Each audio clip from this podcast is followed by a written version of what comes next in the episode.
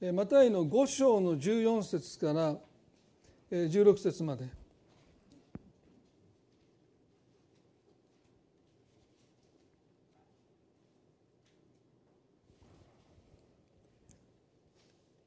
マタイの5章の14から16までお読みします。あなた方は世の光です。山の上にある町は隠れることができません。また明かりを灯してマスの下に置いたりはしません。食台の上に置きます。そうすれば家にいるすべての人を照らします。このようにあなた方の光を人々の前で輝かせなさい。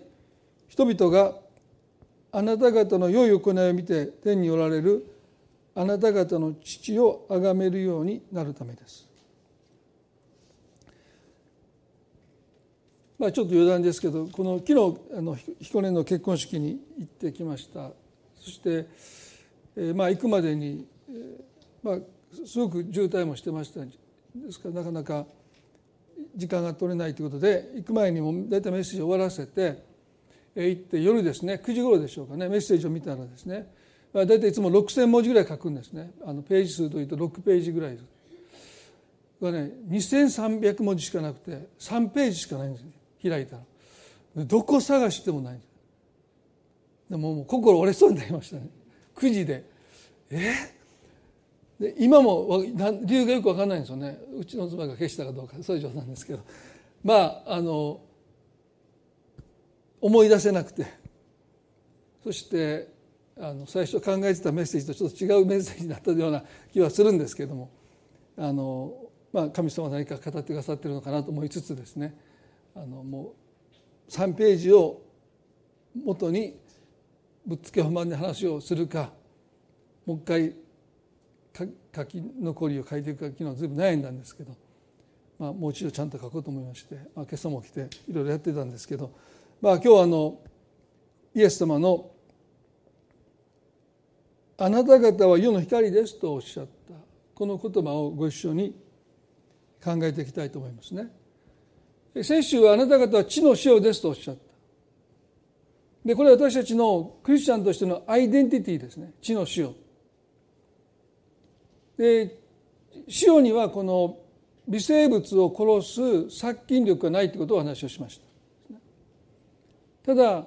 微生物が繁殖しないような環境を作っていく。ですから私たちクリスチャンも罪を消し去ることはできないけども罪がはびこっていくあるいは繁殖するのを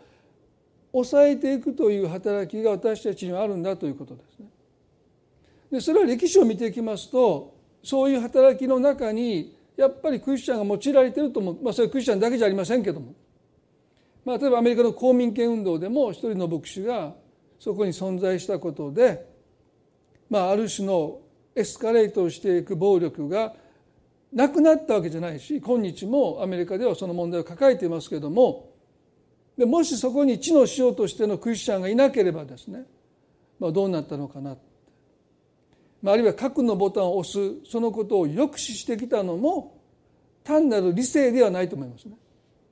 何らかの形で地の塩としてのクリスチャンの存在というものを神様お持ちになったんだろうと思います。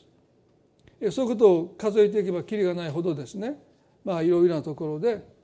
罪を消し去る力はないですけど。まあそれが繁殖していくのを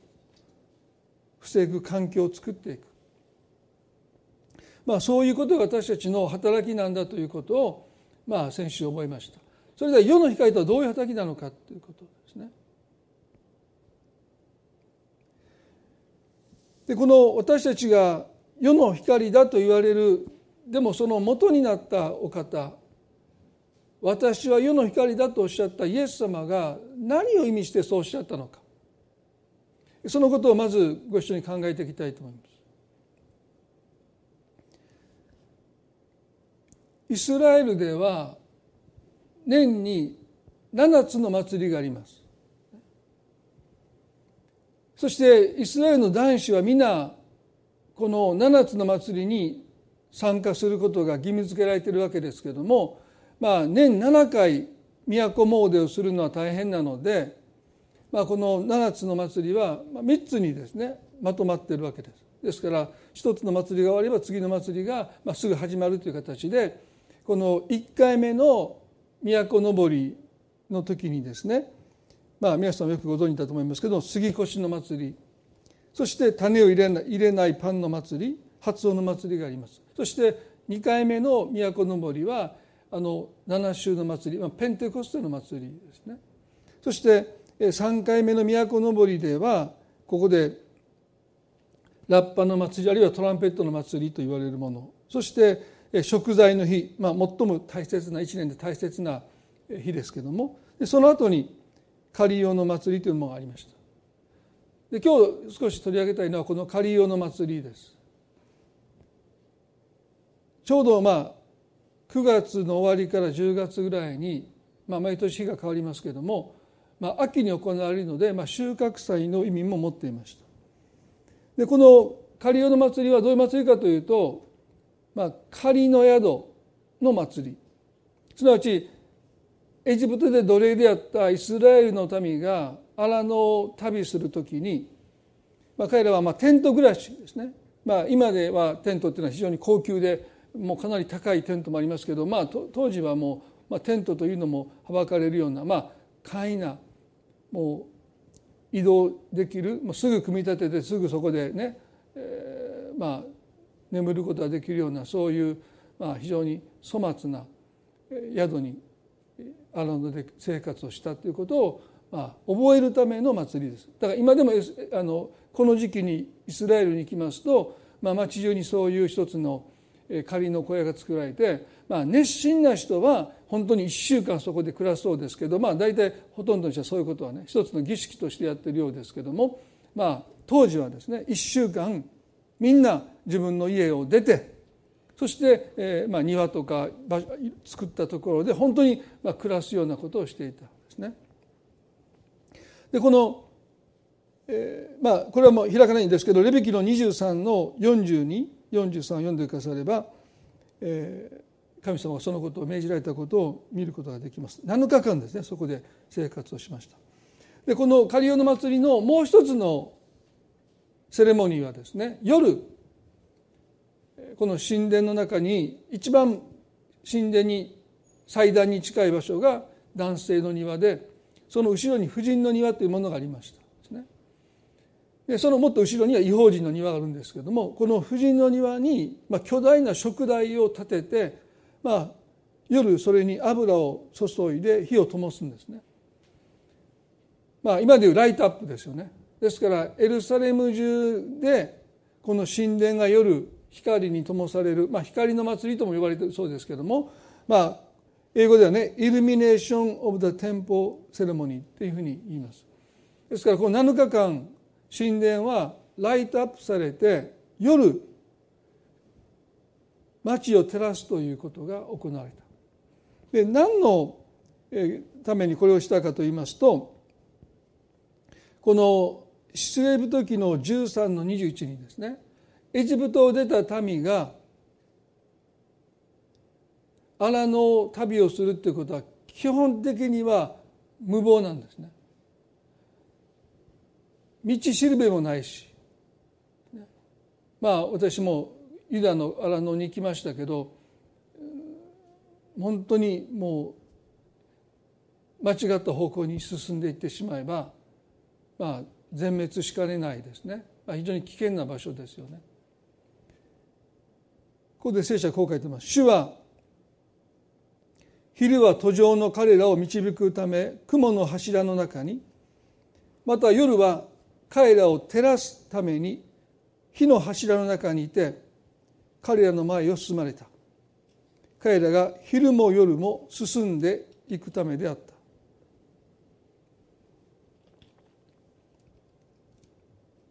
た荒野では神様は雲の柱の中にご臨在してくださってそして夜は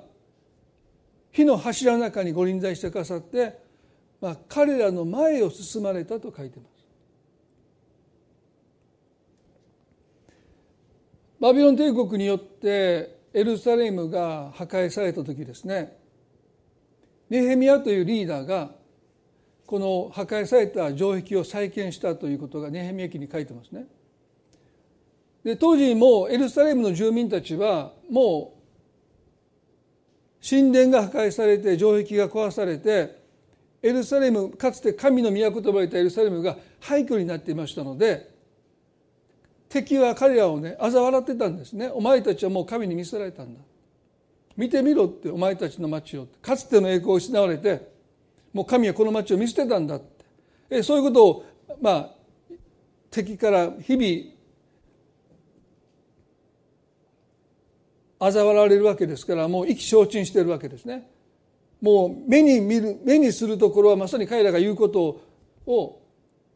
もうそのままです。もう町を廃墟のままです。でもネヘミヤがまず城壁を再建します。でその城壁の工事も非常に困難だったんですけども、まあ、彼はリーダーとしてやり遂げたわけですね。そして彼らがもう一度神の立法に目を向けた時にそこに仮用の祭りを守るようにと書いてあった。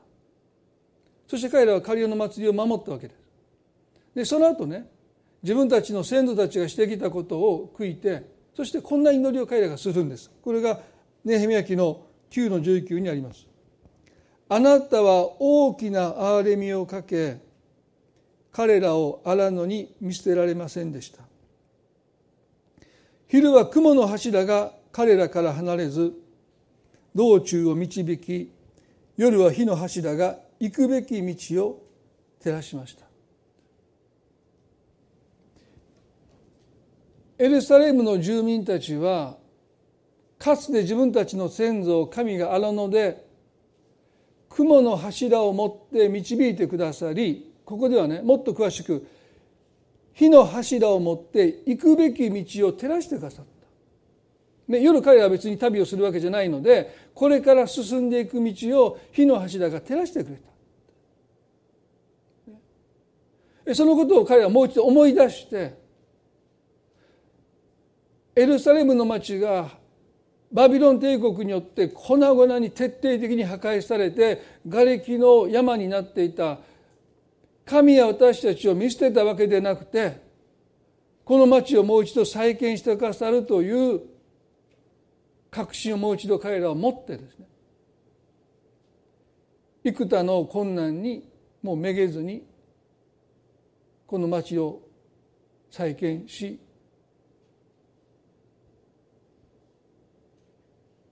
その町を廃墟と呼ばれた町をもう一度建て直していった。それは彼らがねこのかつての自分たちの先祖右も左も分からないあの荒野で神様が導いてくださったというこの確信に立ち返っていった皆さん私たちも今日ね私は世の光ですとイエスがおっしゃってくださったその言葉にはそういうメッセージが込められているんじゃないかなと思います。先週ヨハネの8章を取り上げましたあの会の現場で捕らえられた女性がイエスの前に引きずり出されてモーセは一方でこんな女を石打ちにすべきだと言いますが言っていますがあなたは何と言われますかというあの箇所ですよね。まあ、イエスはあなた方の中で罪のない者が彼女に石を投げなさいと言いますと年長の者から一人去り二人去っていってそこに誰もいなくなった。そこでイエスと彼女だけが残ってあなたを罪に定める人がいませんかと質問すると誰もいません。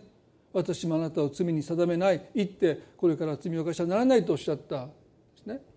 でその箇所を取り上げてここでイエスは神の恵み罪の許しを彼女の心にすり込んだんだ、ね、まさに食べ物を保存するために塩をすり込んで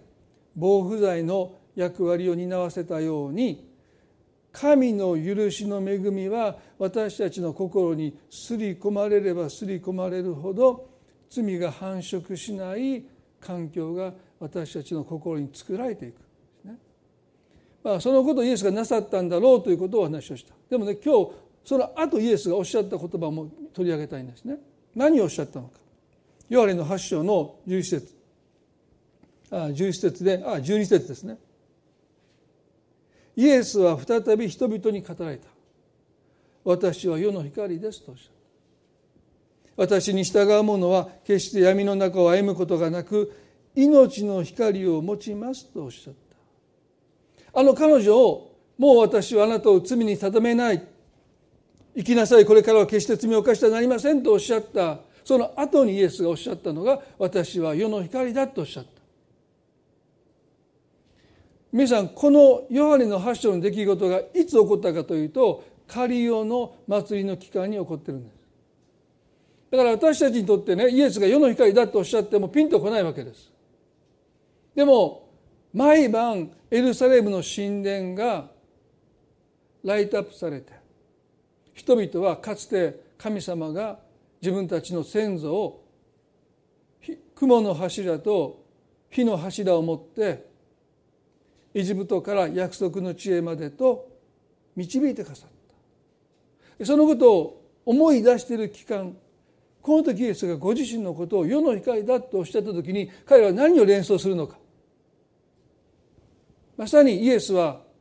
私こそがあなた方の先祖をあのエジプトから約束の地へと導き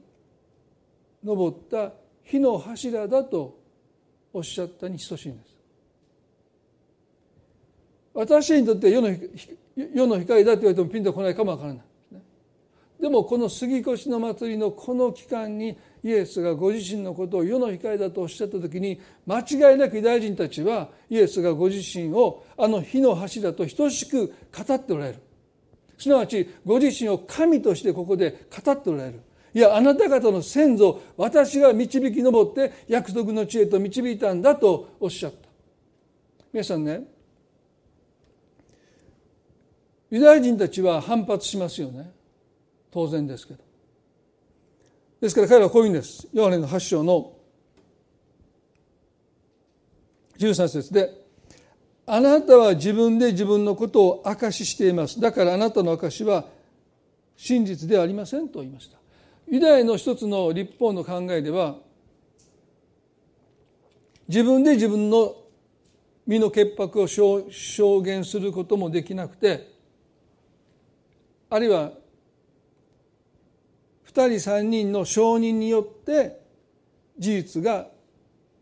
認識されなきゃならないわけですからイエス様がご自分のことをですね世の光だって自分で自分をそのようにおっしゃったところでそれは自称ですね。あなたは自称世の光。自称雲火の柱だと言ってるに過ぎないのであなたの言ってることは信じてない。誰もあなたを世の光だと言ってないじゃないかって。あなたをねイエス様でしたよ。あなたでした。あのエジプトでね私たちの先祖を導いてくださったのはあなたでしたなんてそんな証言出てくるはずがないので。あなた一人がそんなことをおっしゃってるんだったらあなたの言ってることを信じてないって彼が言うのはまあ立法の教えに基づいてるわけですよね。それとイエスはこうおっしゃった。たとえ14節で私が自分自身について証しをしても私の証しは真実です。まあちょっと強引な言い方なんですね。聖書の立法では2人3人の証人がいると言ってるけど私はそんないらないって。ね、私の言ってることは真実だからだとおっしゃってその後こうおっしゃった。私は自分がどこから来たのかまたどこに行くのか知ってるのですから。しかしあなた方は私がどこから来てどこに行くのか知りませんとおっしゃった。これね決定的なことをおっしゃったんですね。私たちは、まあ、父母のもとに生まれて誕生したという事実は知っています。でもどこから来たのかというその誕生の前にどこから来たのか知らない、私たちの出生の、ね、事実っていうのは両親のもとに生を受けたということだけは知ってる。そしてやがて死を迎えるということまでも知ってる。でもイエスがおっしゃるとねどこから来てどこに行くのかという。あなた方はそのことについて何も知らないとおっしゃった。このイエスを訴えている人たちはまあ、ある意味でユダヤの霊的な指導者ですから迷える民を私たちが導いているという自負があったわけです。でもあなた方は自分のことですらどこから来てどこに行くのかあなた方は知らないんだってもっと言えばあなたは自分の明日のことすら知らないっておっしゃった。ね、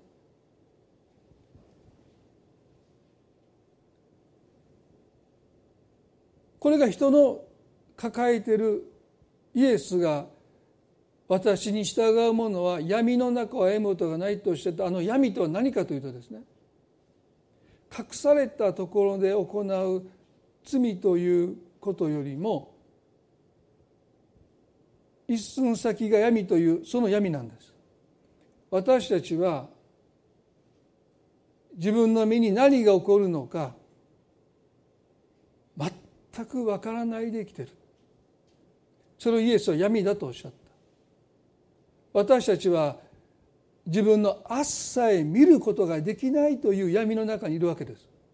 ですから単に私たちが何か隠れたところでこそこそと悪いことをしている闇の中で暮らしているということよりも自分の人生の明日さえ見えていない。何が起こるのか分かっていないということがイエスにとって闇なんですね。ですから私たちは目が見えてますけれども実は闇の中に今も生きてる。明日が分からないという闇の中に生きてるんだ。でも私についてくるものは私に従うものは闇の中を歩むことがなくて命の光を持つんだって。神様があなたの明日を照らしてくださる。あの火の柱が行くべき道を照らしたように私についてくる者の心には世の光である私があなたの明日を照らしていくんだとイエスがおっしゃった皆さん仏教の教えに輪廻転生というね教えがありますね人は何度でも生まれ変わって新しい命に生まれ変わっていくんだというあの考えは私は個人的にはね非常に優れた考えだと思うんですね。どこから来てどこに行くのかわからないというこの闇を持って生きている私たちにとって、まあ、この説明はある種の慰めを与えてくれます。ねもう私たちはまた生まれ変わって新しい命を得てどこかで何らかの形で生きながらえていくんですよと言われたらですね、まあ、安心しますよですから非常に優れて優れた教えだと個人的に思います。この闇の中に生きる不安と恐れに対する何らかの意味での慰めを与えていると思います。ですからそれを私は全否定しないですね。ある人たちは本当にもう将来のことが怖くて不安でいる人たちにとって、まあ、その死は一つの慰めなんだろうと思います。でも一つの決定的な問題はその人生観の中に導かれるという概念が全くないことです。でキリスト教の一つの決定的な違いは「主は私の羊飼い」神様が私たちを導いてくださっているというこの事実です。だからもうこの輪廻転生のような一つの一つの納得の仕方に頼らなくても神様があのイスラエルの先祖荒野でもう道を間違えて例えば2日3日200万の人が旅をするならばかなり命の危険が増しますよね。まあ、私あの息子を今回関空に送った時に駐車した車の場所忘れてしまいましてその絶対いつも人を送る時は覚えてますけどまあ寂しかったんでしょうかセンチメートルになってたんでしょうかねあもうなどこに置いたかあんま覚えてなくて息子はあの出発の4階のところで降ろして荷物下ろしてお父さんちょっと車止めてくれって言って、まあ、車をまた止めに行って駐車してで帰りしな妻と帰る時ですね。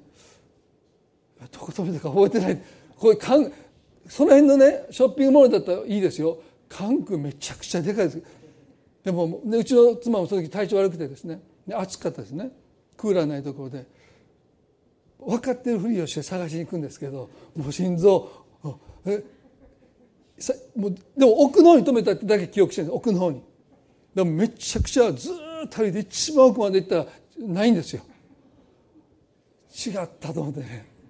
でまた別の駐車場行ってでまたちょっとここで待っといてって言いながらですね。でまたずっと行ったらないんですよ。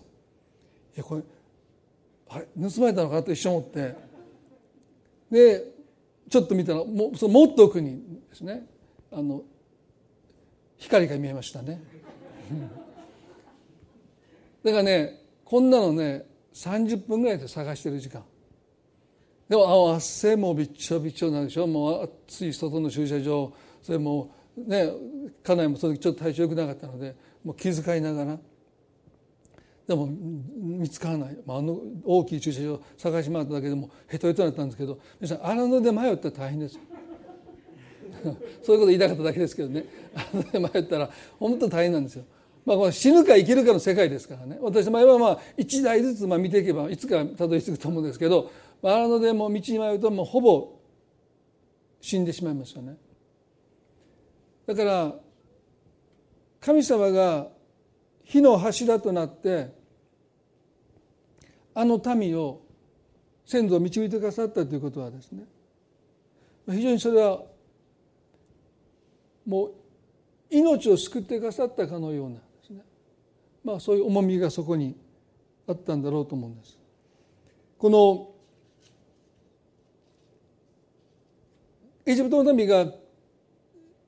ごめんなさいエジプトからヘブル人たちが脱出した時にですね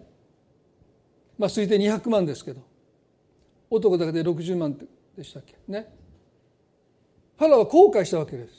やっぱ貴重な労働力を失った手放したので後悔した。でも今から追いかけてももう追いつかないって諦めた時に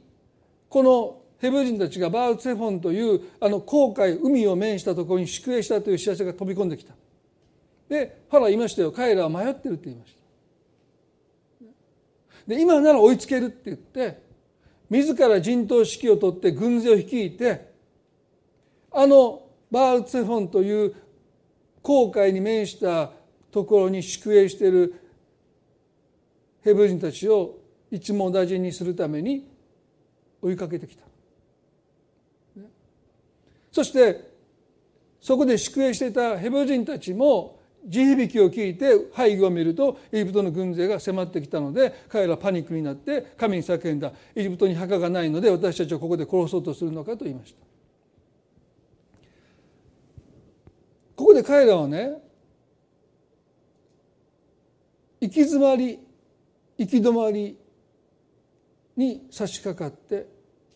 途方に暮れてる。パウロとしてはこう言いましたね。私たちは途方には暮れるけど行き詰まらないって言いました。私たちは人生で途方に暮れるんですよ。ああもうここで行き止まりだって思ってしまう。背後はエジプトの軍勢目の前は航海。泳ぎを習ったこともない、ね、まあでも一か八かって多分前も言いましたけど多分彼らは軍勢に捕らえられて殺されるぐらいだったら一か八か海に飛び込んでいったんだろうと思いますけれども彼らが見てなかったのはその海の真ん中に乾いた地面を神様が備えていてくださるというこの事実ですよね。でファラオもそれは見えてなかったそしてなんとヘブ人たちも見えてなかったそして途方に暮れてるんです。で私たちが途方に暮れる時に私たちも見えていないでも神様はもうそこに備えていてくださるモーセですら多分見えてなかったんだろうと思います。神様モーセ言いました。あなたの杖を海に差し伸ばせっておっしゃって彼がその杖を海に向けて差し伸ばすと海が二つに分かれたと書いています。まあ私の知ってる牧師ですね。この箇所こんなふうに言ってました。そんなわけないやろ漫才から誰から真似したつもりなんですけどね。そんな海が二つに分かれて乾いた地面が出てくるわけないやろでクリスチャンでもねこの箇所を別に本気で海が本当に割れたと二つに分かれて乾いた地面がそこに現れたって信じてない人はたくさんいますよね。クリスチャンでイエス様を信じて救われてるんだけどそんなことないやろそう思ってる人はたくさんいますよ。まあ大学にある進学部で教えてる先生の授業を聞いて大体そんなことないやろってこれは比喩ですシンボリックですっていうふうに多分教わると思うんですね。で私はまあそれはちょっと横に置いといても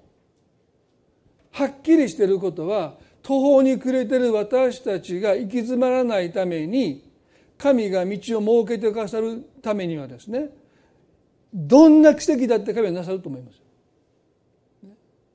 あなたが途方に暮れてもうもう行き詰まったと思うあなたをさらに導くためにその道を設けるためだったら神様はねどんな奇跡だってできると私は思います。だからそういう意味ではこの目の前に後悔があって彼らの行く手を阻んだとしても神はその海を割ることなんて神様にとってはですよ。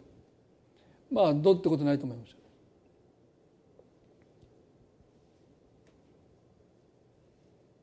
ちょっと鼻水が出て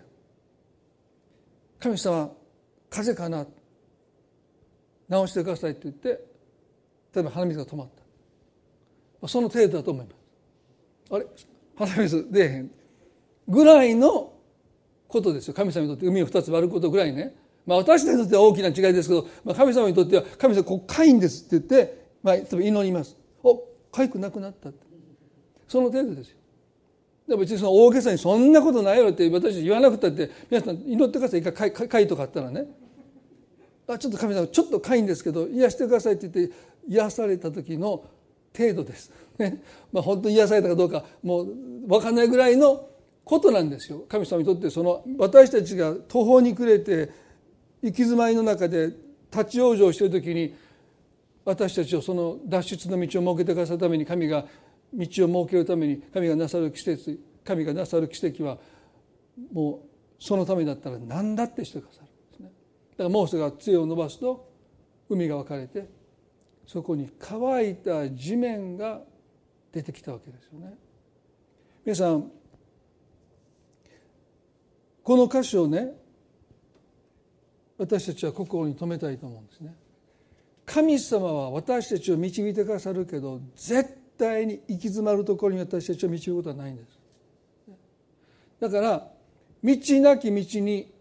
私たちが立ち止まるときにエジプトに墓がないので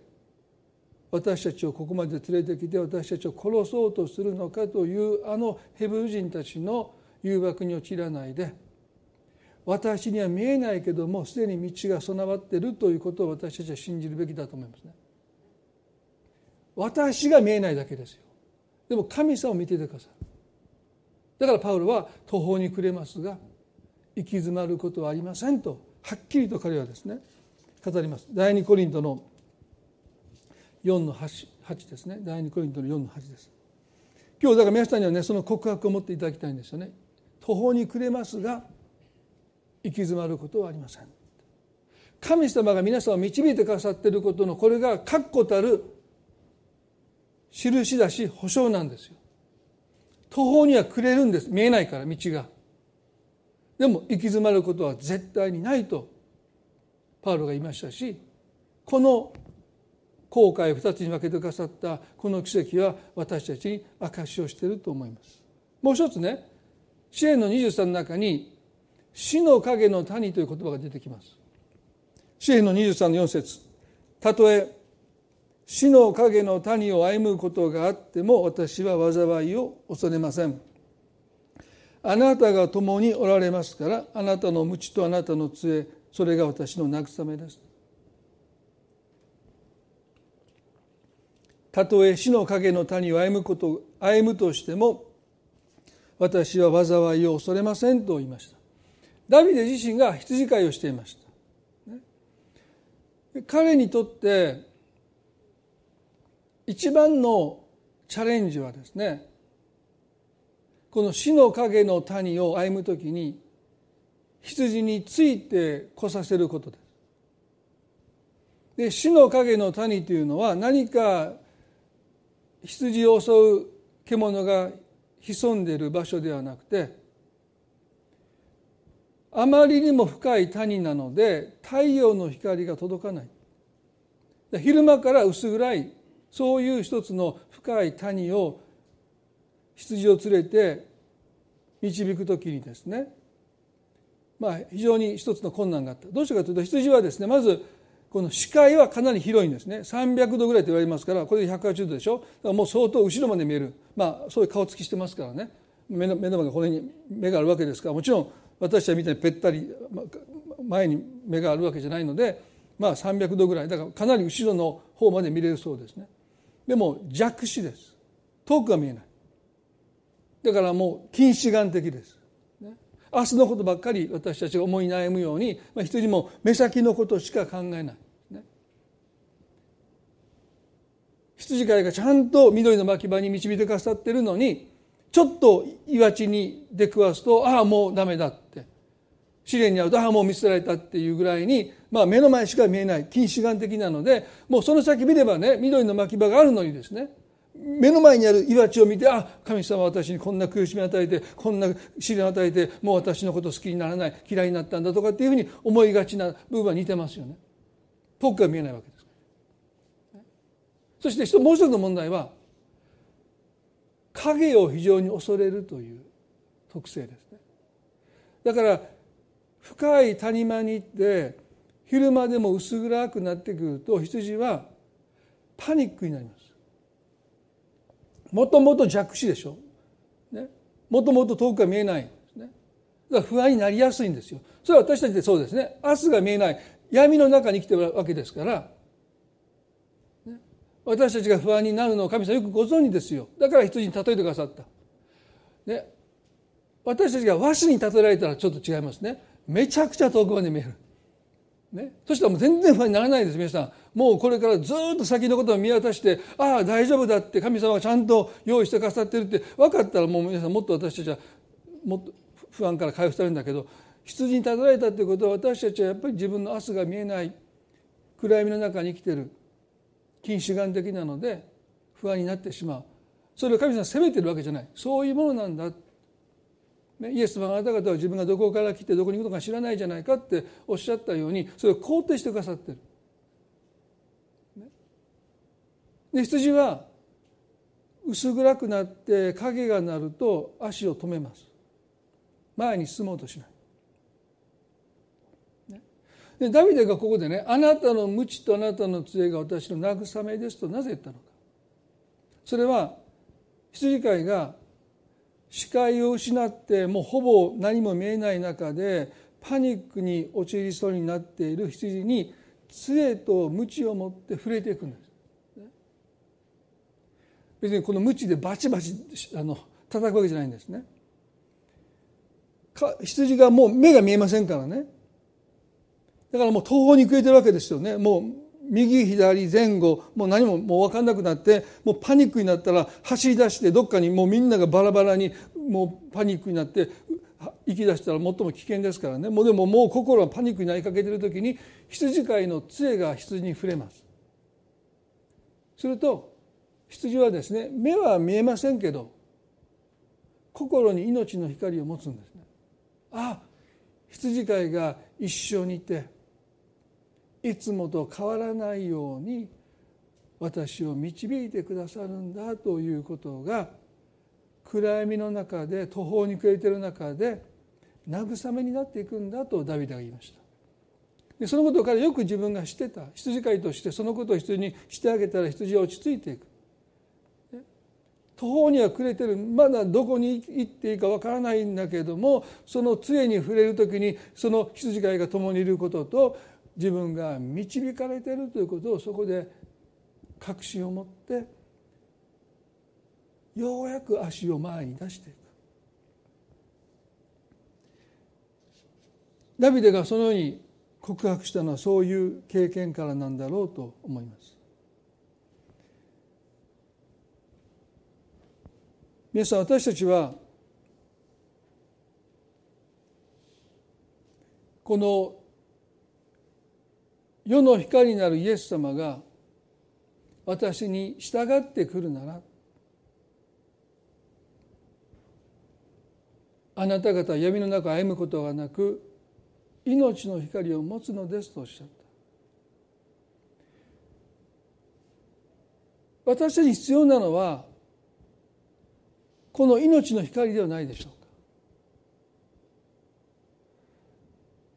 いろんな世界情勢とか社会情勢を分析して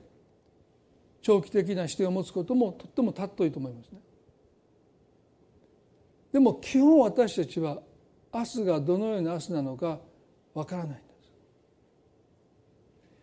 明日大きな災害がこの国を襲うかもしれないし明日重い病を宣告されるかもしれません。いつ途方に暮れるかわからない。でも羊飼いになる主が私たちを導いていてくださるという確信を私たちはしっかりと持ちたい。皆さん、ヨハネの14章にですね、弟子たちが東方に暮れたことが書いてあります。それはイエス様が自分たちから離れていくんじゃないか。まあ、離れていかれるんですけども、そのことを察知した弟子たちが非常に恐れた。イエスは私たちをここに残してご自身がどこかに行かれるんじゃないか。その時イエスはこうおっしゃったんです。ヨハネの14章一節で、あなた方は心を騒がせてはなりません。神を信じ、また私を信じなさいとおっしゃった。でもトマスが意味です、5節で。主よどこへ行かれるのか私たちは分かりません。どうしたらその道を知ることができるでしょうかと言いましたどうすればあなたが行かれたところに私たちも行くことができますかって。地図を書いてくださるんですか住所を残していってくださるんですかどこであなたを探せばいいんでしょうかって。トマスがそう質問しました。それでイエスはこうおっしゃった。ヨハネの14の6です。イエスは彼に言われた。私は道であり真理であり命なのです。私を通してでなければ誰も父の身元に行くことはできませんとおっしゃった。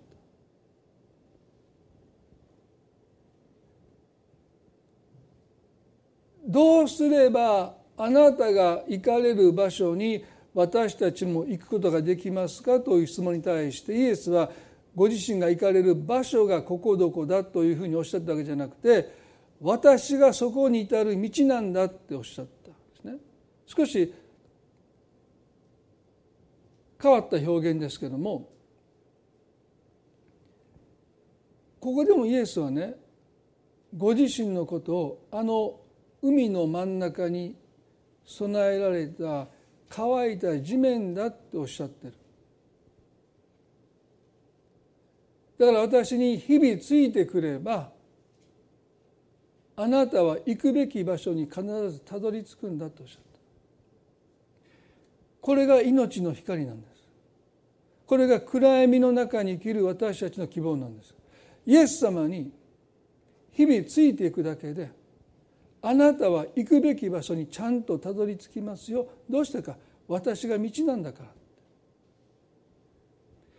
行き先だけ告げられても私たちは迷いますね。でもあなたは迷迷いようがないって。私がそこに行くまでの道なんだから私についてくれば。それでいいんだとおっしゃった。皆さん私たちには全く先が見通せなくてもいいんです。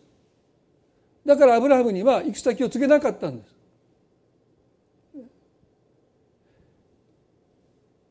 支援の中にはあなたの御言葉は私の足の灯火だと書いてます。私の人生の先々までを照らすんじゃなくてあなたの一歩を照らしてくれる灯火だだから皆さん私たちはね5年先10年先いや1か月先私たちは分からなくても大丈夫です。世の光になる主は今日あなたの足元を灯してくださった。イエスについていく一歩をあなたが踏み出すことができるように必ずその足を導いてくださる方なんだということです。そしてね皆さん最後に戻りますけどあなた方世の光だとおっしゃったのはね私たちがこの世にあって希望になるという意味ではなくて私たちの心がいつも希望と望みにあふれたものになっていくという意味ではなくて月のような存在ですね。太陽の光を映し出していくような太陽のようにこの地を光で覆い尽くすことはできませんが少なくとも夜道、照らす光となって人々の歩みを私たちも照らすことができる。でもそれは私の輝きではなくて私の人生を導いてくださっている私の心に命の光を与えてくださっているその光を持ってこの世を照らしていくのが世の光である私たちの務めです。でもその光は非常に弱いですよ。でも夜道を照らすことぐらいならできると思います。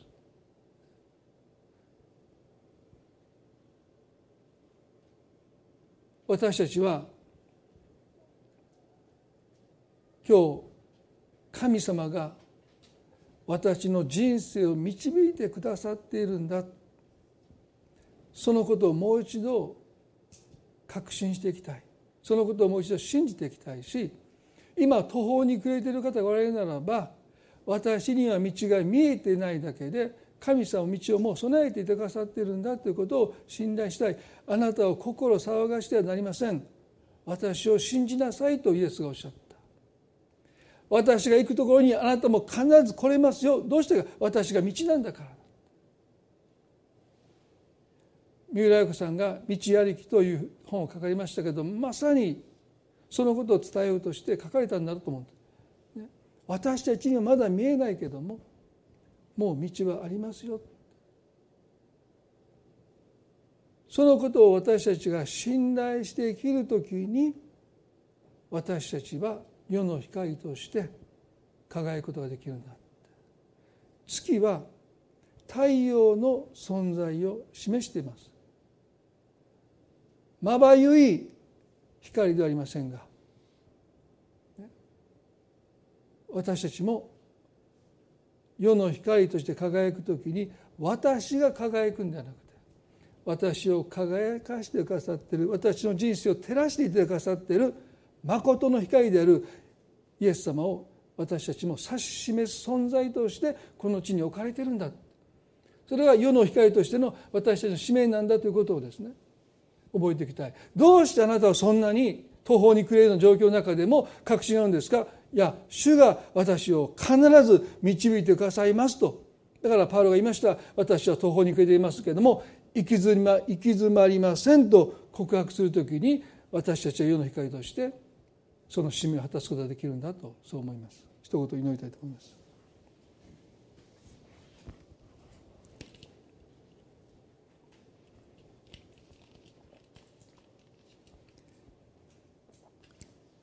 恵み深い私たちの天の父の神様。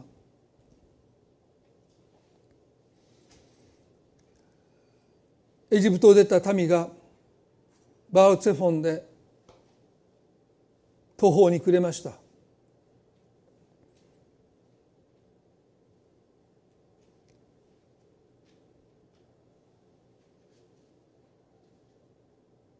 もうこれ以上前に進むことができないという壁にぶち当たりました。なぜ神はこんな場所に私たちを導いてこの場所で私たちを殺そうとするのかとさえ訴えた。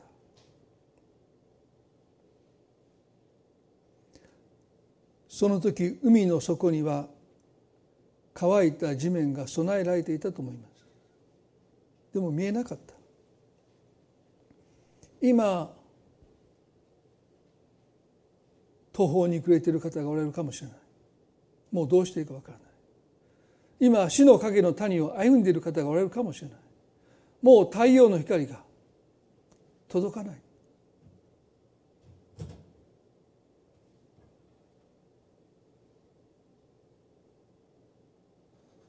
今まで見通せてたと思っていたその視界が完全に消えてしまった。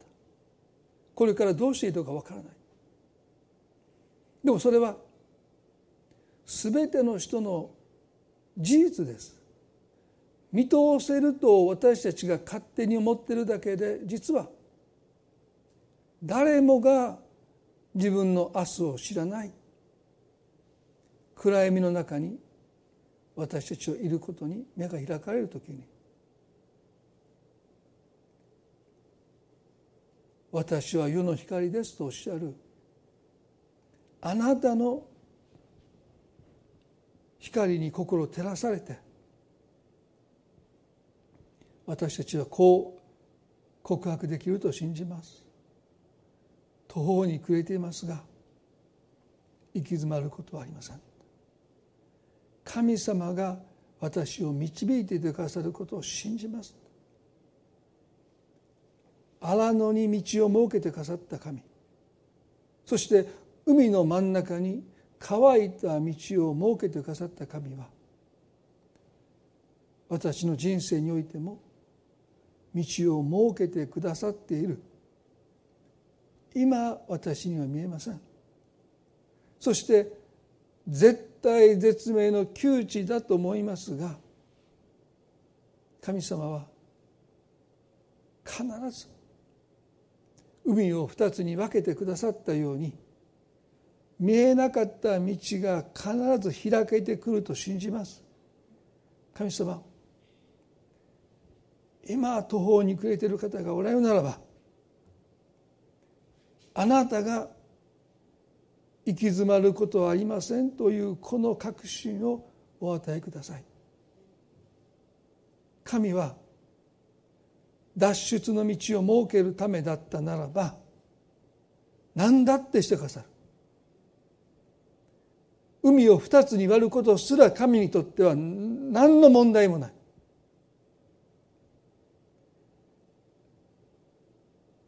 どうか。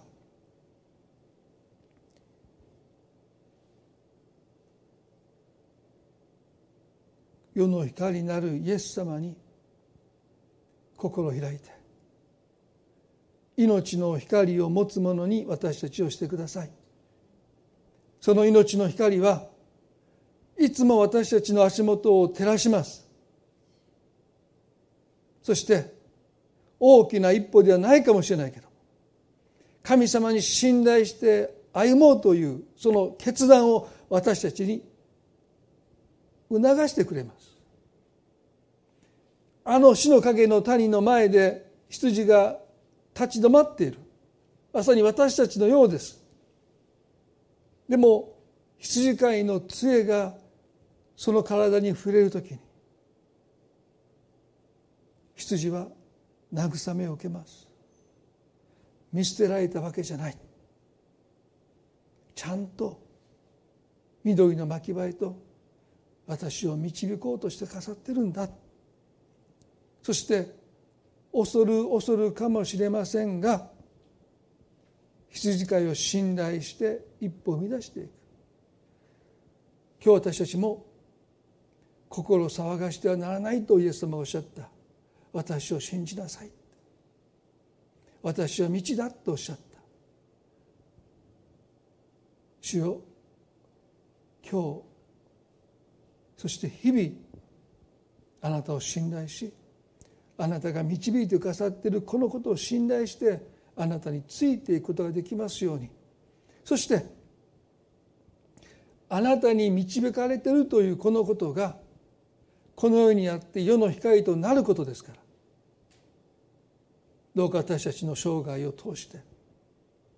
あなたの輝きが人々を照らしますように。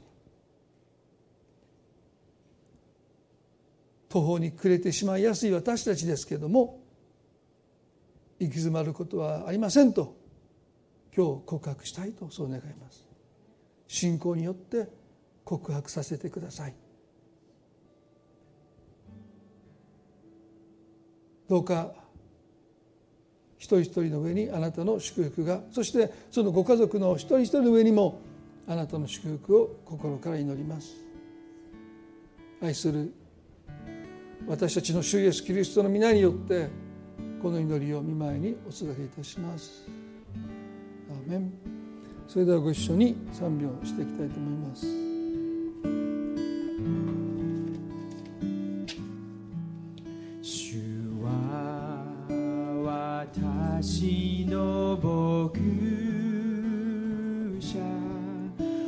私は乏しい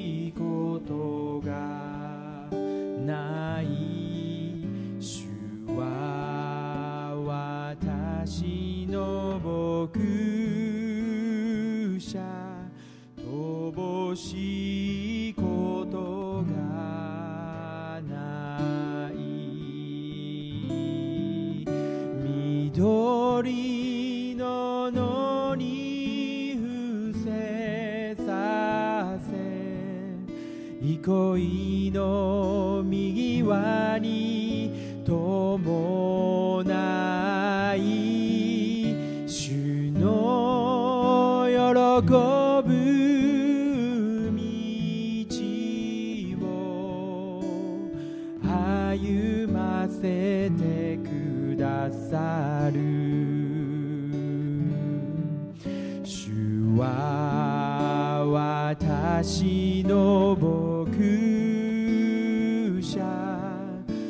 私は乏しいことがない主は私の牧者乏しいことがない死の谷の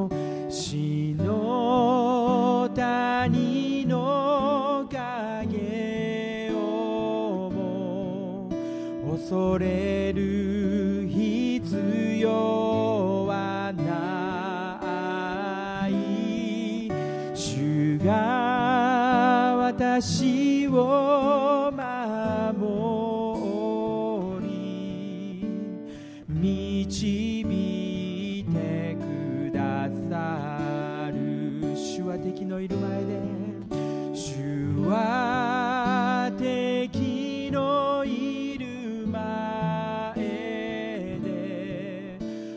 私に食事を整え主の祝福は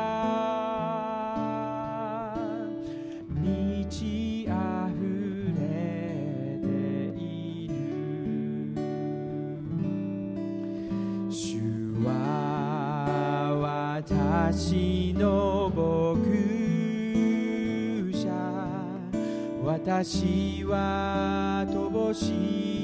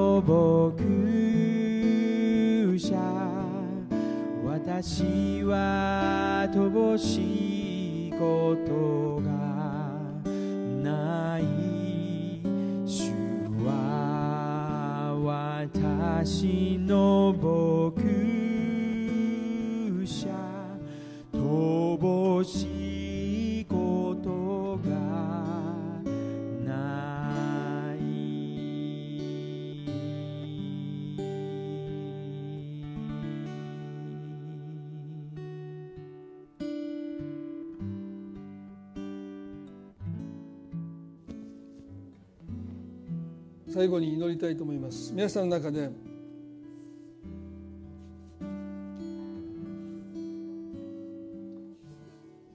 死の影の谷を今歩んでいるなと途方に暮れていると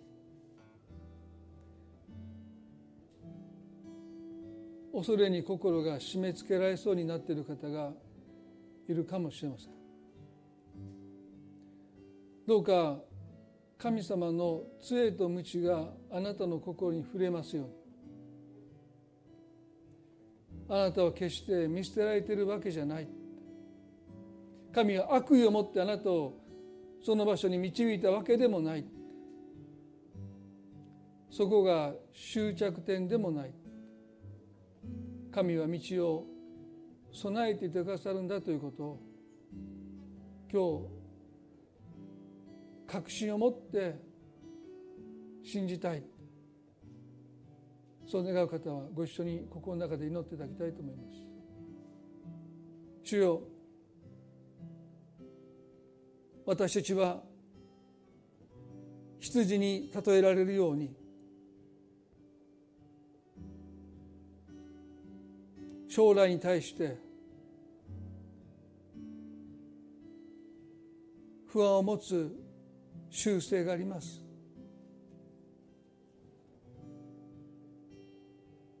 恐れるなと何度言われても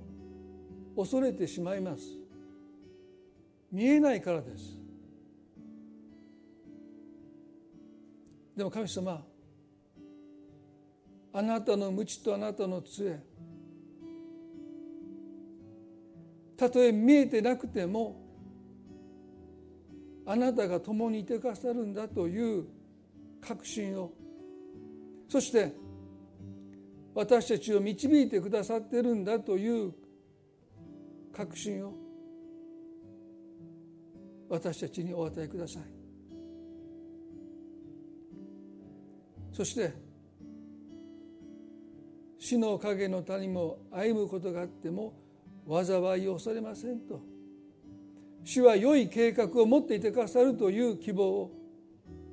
私たちの心に輝かしてください。それが命の光です。私たちにはその光が必要です。この世界の希望も必要ですが何よりもまず私たちはその命の光をしっかりといただいて